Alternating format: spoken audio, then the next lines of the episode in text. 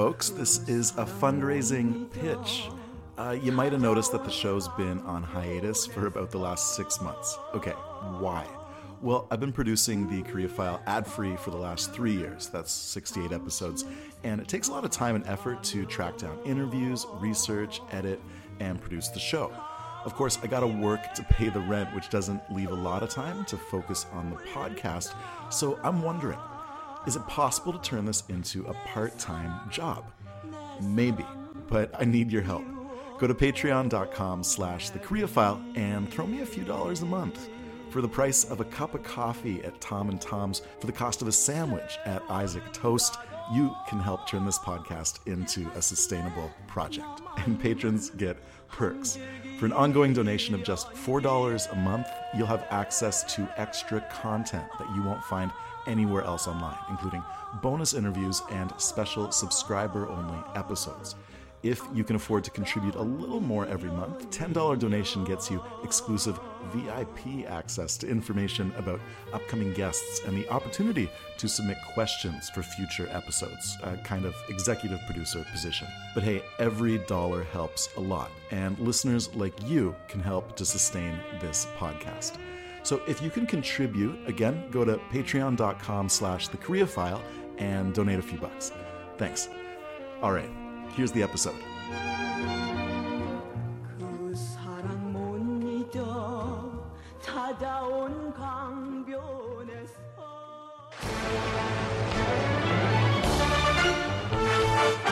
Broadcasting from Ann Arbor, this is the Korea File, a bi weekly podcast about music, culture, and society from around the Korean Peninsula and the world. I'm Andre Goulet. On this episode,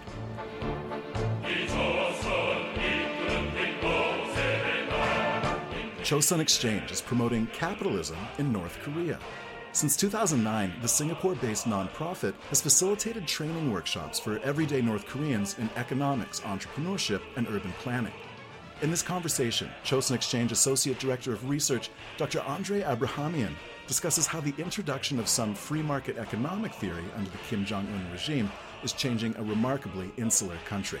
We'll also talk about the prospects for further change in North Korean society in this new era and discuss how initiatives like the Chosun Exchange could impact how the United States, South Korea, and other countries approach North Korea policy.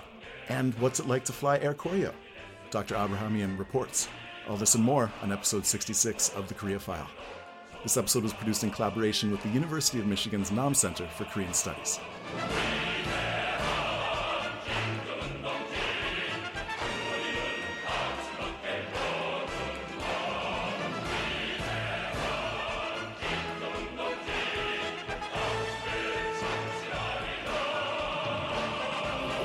I was just backpacking around Asia and kind of bumbled my way to Korea, where I uh, ended up teaching English, as so many do, and became sort of fascinated by the division of Korea. And yeah, I think visiting Panmunjom really blew my mind, actually. Panmunjom, the uh, DMZ. The point at which the two sides meet on the dividing line that separates the two countries.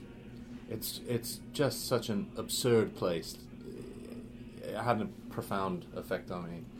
From having your mind blown to beginning to work in North Korea with the Chosun Exchange, which we'll talk about in a minute, what, what was that transition? Well, I was working on a PhD, studying, loo- looking at North Korea issues, and sort of at the nadir of that process when I was like, what am I doing? You know, what path does that lead me down? Like, am I just going to be another analyst looking at North Korea from afar? Um, I happened to be introduced to a guy called Geoffrey See., young Singaporean who was just getting the idea for Joseon Exchange off the ground. Um, and it sounded like not only a great idea, but the kind of thing I could contribute to, and a way for me also to, to get involved in North Korea with North Koreans. North Korea appears very opaque to much of the world, and particularly to Americans, which is why your Nam Center undergraduate fellows lecture today is such a fascinating opportunity for our community to learn something about the Hermit Kingdom. It's called Social Changes You See When Working in North Korea. You've been working for social change in North Korea through an organization called Chosun Exchange. Tell us about that. So, Chosun Exchange is a Singapore based nonprofit, and we do training for North Koreans in entrepreneurship and economic policy. And we're trying to encourage the sort of economic changes that will, will help not only improve the lives of North Koreans economically, but also socially too. So, it's not like we're social activists in in a direct sense, but we we focus on economic issues. The origins of the initiative are in 2007 when uh, Geoffrey See, this a Singaporean, had the idea for the Joseon Exchange. What was his idea? How did that how did that evolve? He visited the country as so many do on a tour, which, despite the limitations, you know can can be a real learning experience and uh, uh, challenging in both good and negative ways. He happened to meet a young graduate student. They began talking about business, and it came out that she wanted to become a businesswoman and kind of show the guys that she could do it too and be a success and make deals and grow companies. And you know, he thought, well, I didn't expect to meet this kind of person here. But it speaks to the fact, and I'll be talking about this tonight at the University of Michigan, that this is a, country with 24 million people. And in the West, in particular, the sort of appetite for news, or the kinds of news stories we have an appetite for, are pretty, pretty limited, right? So these kinds of stories and these kinds of people tend not to filter into our consciousness about North Korea looking at the timeline for the Joseon Exchange, from the initial idea to its implementation, we see that North Korean partners first expressed interest in the program in 2008. Who were these partners? This is clearly a program that's in collaboration with the North Korean government. Yeah. From idea to really getting it rolling with programming in 2010, one of the barriers or one of the key bottlenecks in North Korea is communications, right? It is, as you mentioned earlier, it is an opaque society by design. It's difficult for outsiders to understand it. And so it took a while of fishing around to try and find a partner that was interested. You know, you can't just go online and, and look up a list of NGOs in North Korea or, or even government agencies that might be willing to talk to you. Um, so, in the end, after a couple of, I guess, awkward attempts to work with people who were less than interested or less than honest, um, we found a, a, committee that deals with cultural exchanges primarily, but they had a good young team that kind of immediately got what we were trying to do and what we were offering, and uh, it's been a, a, really fruitful partnership, I think, with shared shared goals in a lot of ways. Right. So we tend to hear almost exclusively about the military side of North Korea, but as a civil society project, uh, what aspect of the North Korean government is it that you're working with? Well, we don't really work directly with a government agency, but depending on the program, we will invite government officials to participate. So I guess we have two main tracks. We have uh, workshops and and programming that focuses on entrepreneurship and business skills, and we also have a track that focuses more on economic policy uh, and implementation. So, if it's on the policy side of things, it makes sense to include government officials and academics, the kind of people who have to think through and implement these policies. So, it can, it, it can be a variety of agencies, really. North Korea has academics? North Korea has people interested in economic issues? I thought it was all soldiers in that country. yeah, well, it's, it's easy to think that looking at the news. Um, obviously, academics and bureaucrats uh, don't make for really good imaging on, on TV. But yeah, they're they're especially under Kim Jong Un. There's been an increase in interest in how to run the economy in a way that is more productive and, and more successful. Joseon Exchange focuses on several different programs, which you were kind of mentioning, including Women in Business, Provincial Development, and the Young Entrepreneurs Network. Walk us through these programs a little bit. Uh, what is the Young Entrepreneurs Network? Um, we wanted to have a series of workshops that that could bring especially young business people together in a way that provided them an opportunity to not only learn from the foreigners we brought in, but learn from each other and continue to support each other. Uh, you know, after the group, after our groups leave the country and they're they're on on their own. So that there was a focus on on that during that series. The women in business. That was uh, frankly my favorite program, uh, and really we've run into hard times with that because funding for these kinds of programs has become really difficult as the nuclear issue continues to drag on. There are reputational and uh, sanctions risks uh, for organizations who might want to donate to Joseon Exchange. So, unfortunately, it do- it's not clear if we're going to get to have more of those. But you could, in the Women in Business programs, we'd have a majority of female participants. Um, we didn't ask for 100%, we thought that would be too challenging. Uh, and at first, our Korean partners were like, really, just for women? Yeah, is this going to work? They'd not heard of such a thing. But um, you could really see like solidarity and understanding of shared challenges between our, our female lecturers, our female volunteer workshop leaders, and the participants. So even though I wasn't, you know, either of the, those, you could you could see it, you could really feel it, and that was quite powerful because we're talking about people who have so much separating them, right? You know, North Korean businesswomen and foreign businessmen. There's acres of cultural and political space between them, but you know, you could still build this connection that was really uh, inspirational. Provincial development is interesting. We often think of a lot of the development happening exclusively in Pyongyang, but I don't know if that's accurate. I'm not an academic about North Korea. So you also work with developing the provinces outside of the major uh, metropolis of North Korea. Yeah, well, a few years ago, um, the North Koreans rolled out uh, a special economic zone policy, and that's you know it's hard to call it a success broadly speaking. But what that did for us was it opened up a space for us to be able to conduct programs out in the provinces and bring in different actors, different people than we would normally get in in Pyongyang. Um, I mean, you're right to assume the level of development in Pyongyang and the provinces is very different. Um, Pyongyang is where the majority of the the wealth uh, is accumulated, um, and you can you can feel the difference when you first go to Pyongyang. You think, oh my God, I'm so isolated from the world. Like there's no no, no international stuff here. It feels so backward and then you spend a few days in the provinces and you get back to Pyongyang and you're just like, oh, the capital city, I can have an espresso or I can have pizza. It's so international. So there's electricity, tw- almost 24 hours a day, incredible. On the website's frequently asked questions, are we allowed to speak to North Koreans? It's answered as follows. While tourists have very few chances to speak with locals, our workshops offer a great opportunity to chat with the Korean participants, learn about their professional life, and work together during interactive exercises that you can make a part of your session. Outside of workshops, Koreans tend to be hesitant to talk to foreigners in public, but our local partners are always happy to chat and can tell you more about their country than you'll ever learn from CNN. Are these local partners workshop participants or government minders? Tourists often have to be accompanied in North Korea when traveling around or doing Yeah. anything, but in the program from the FAQ, it sounds like these are just workshop participants. Uh, which are they? Um, that specifically, I think when we say partners, we refer to the, the people that we're organizing the workshops with. So communicating with beforehand uh, to help uh, find the right audiences for the content and to help tailor the content to the audiences. Um, and they're also the ones that help us uh, select participants to come to our programs overseas.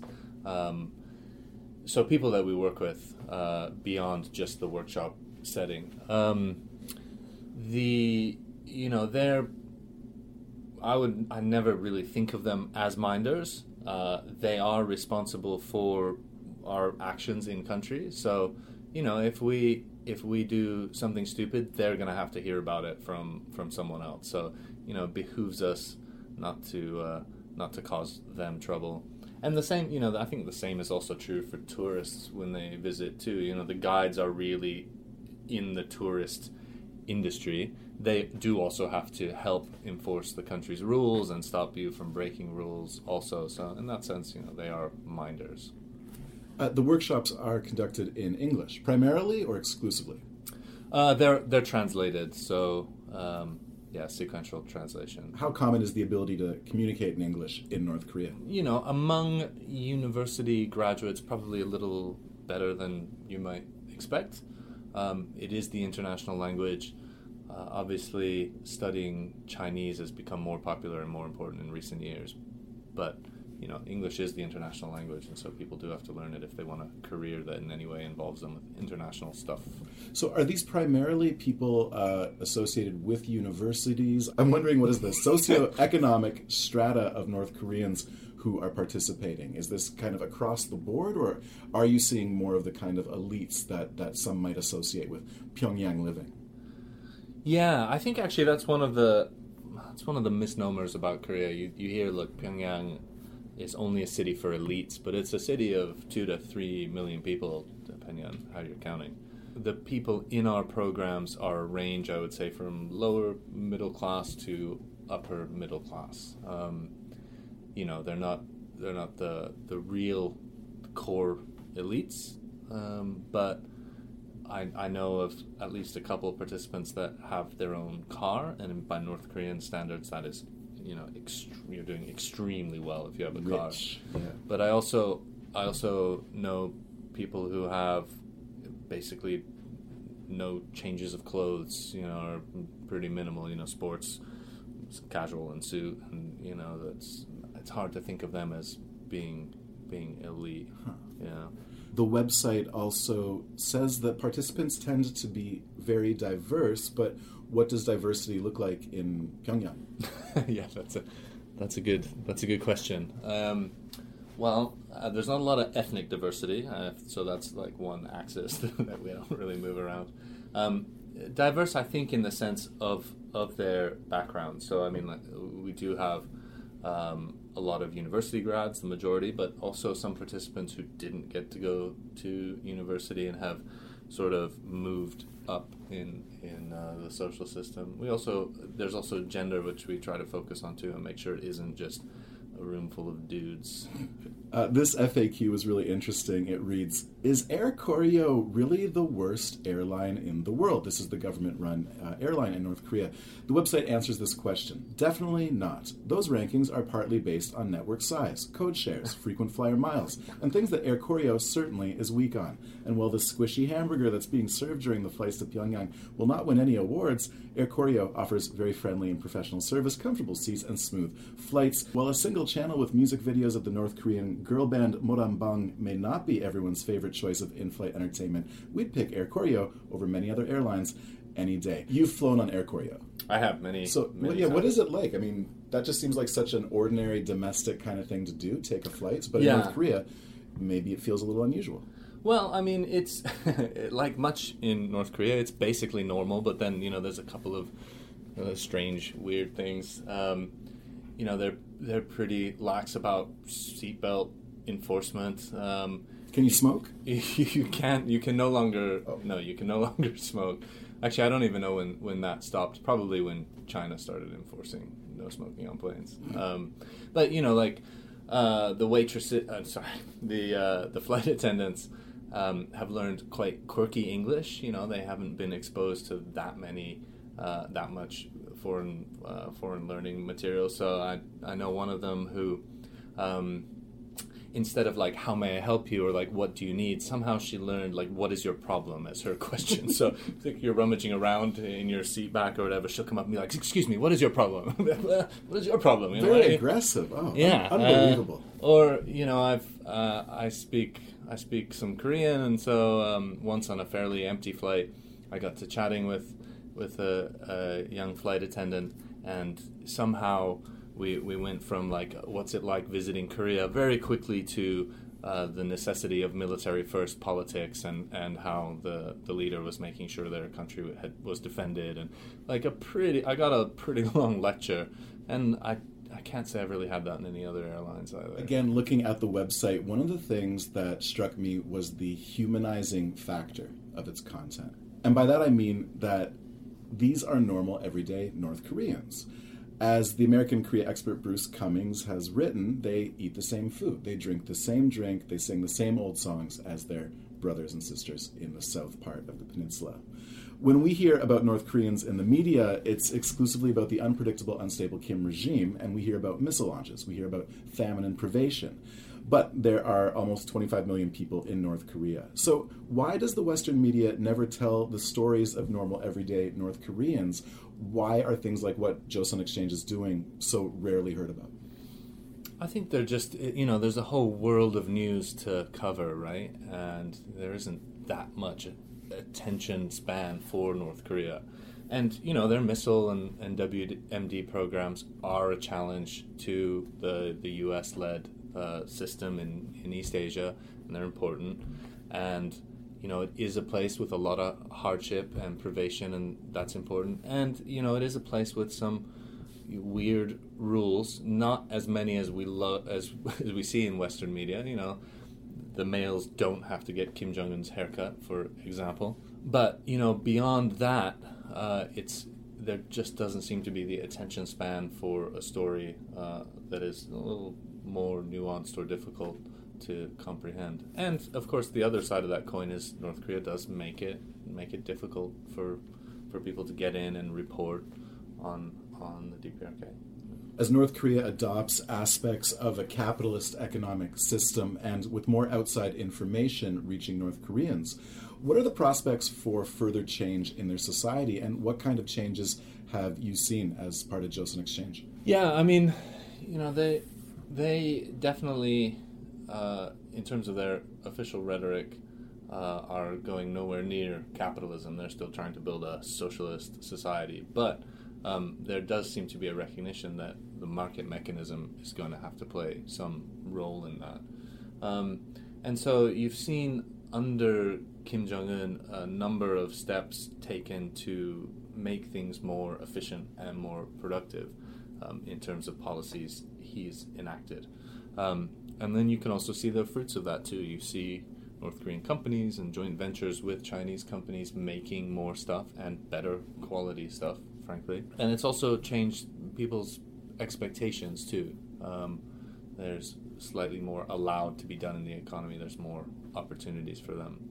In terms of the future, you know, prognosticating on North Korea is a sucker's game, um, but it's a lot of it really does depend on the nuclear issue and, and how that gets resolved. And right now we're, we're heading, I think, on a path towards more confrontation and conflict, and so it's it's it's difficult to see beyond that. How should the potential impact of these gradual, ongoing changes affect the way that the United States, South Korea, and other countries think about North Korea policy? Yeah, I mean it's it's a big challenge, and there's a lot of moving parts in that question. I mean, you have all of those countries you mentioned have been frustrated by attempts to work with North Korea. They've also been frustrated by attempts to pressure North Korea. Uh, it's a difficult place to find solutions to, especially when there's been so much political upheaval in South Korea and, and the U.S. There's been a lot of hostile talk about North Korea from the political leadership in the U.S. this week. Saber rattling that's left the people of South Korea kind of just observers in what appears to be a pretty rapid lurch towards conflict on the peninsula. So, with the recent collapse of the Park Geun-hye administration and with the progressive Minju Party likely to win the upcoming presidential election in late May, how do you see South Korean policy towards North Korea changing in 2017?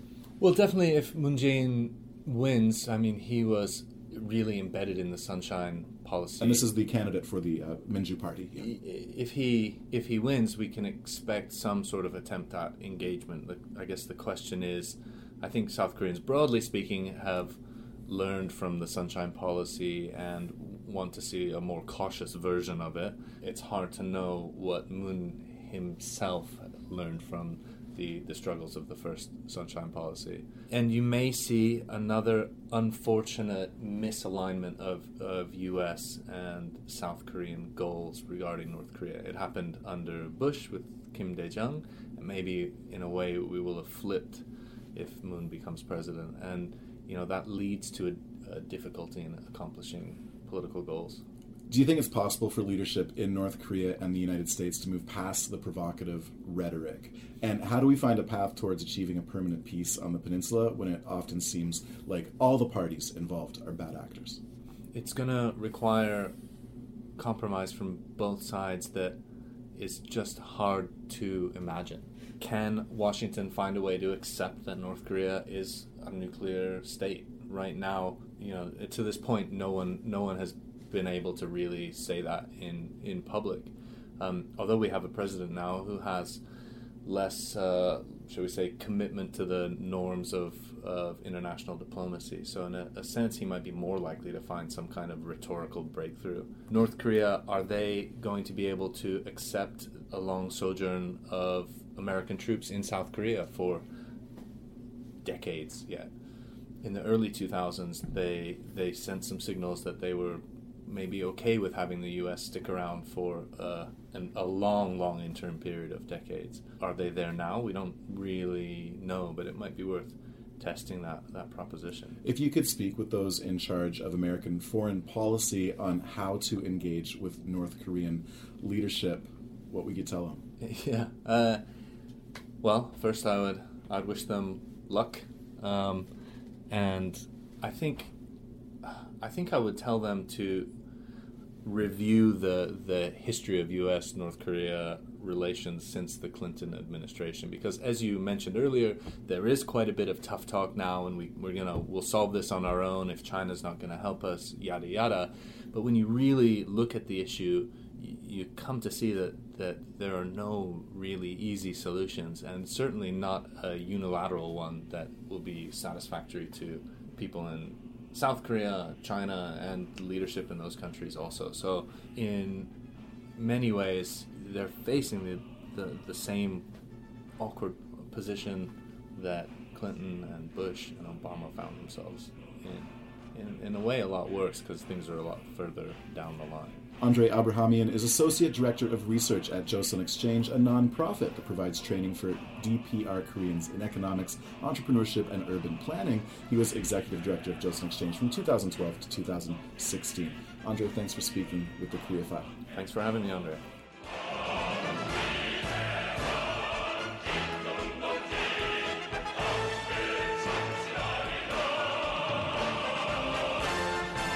That's the Korea File for this week. To see Andray Abrahamian's full Nam Center undergraduate fellows lecture, look for Social Changes You See When Working in North Korea on YouTube. While you're there, subscribe to the Nam Center's YouTube channel at UMich NCKS. That's U M I C H N C K S. You can find new episodes of the Korea File on iTunes and Stitcher, and as a featured contributor at KoreaFM.net, KoreaBridge.net, and Anglo Info. Find them and like them on Facebook. You can find the Korea File there too, and on Twitter at the Korea File, with daily links and current news and commentary about the peninsula. And please take a minute to leave a review wherever you subscribe. It'll help new listeners discover the show. Then, on May 3rd, join us for a look at a different side of capitalism on the peninsula as I discuss Dokdo, nationalism, and commodification in a conversation with Nam Center postdoctoral fellow Jiun Bang. Until then, thanks for listening. From Ann Arbor, I'm Andre Goulet.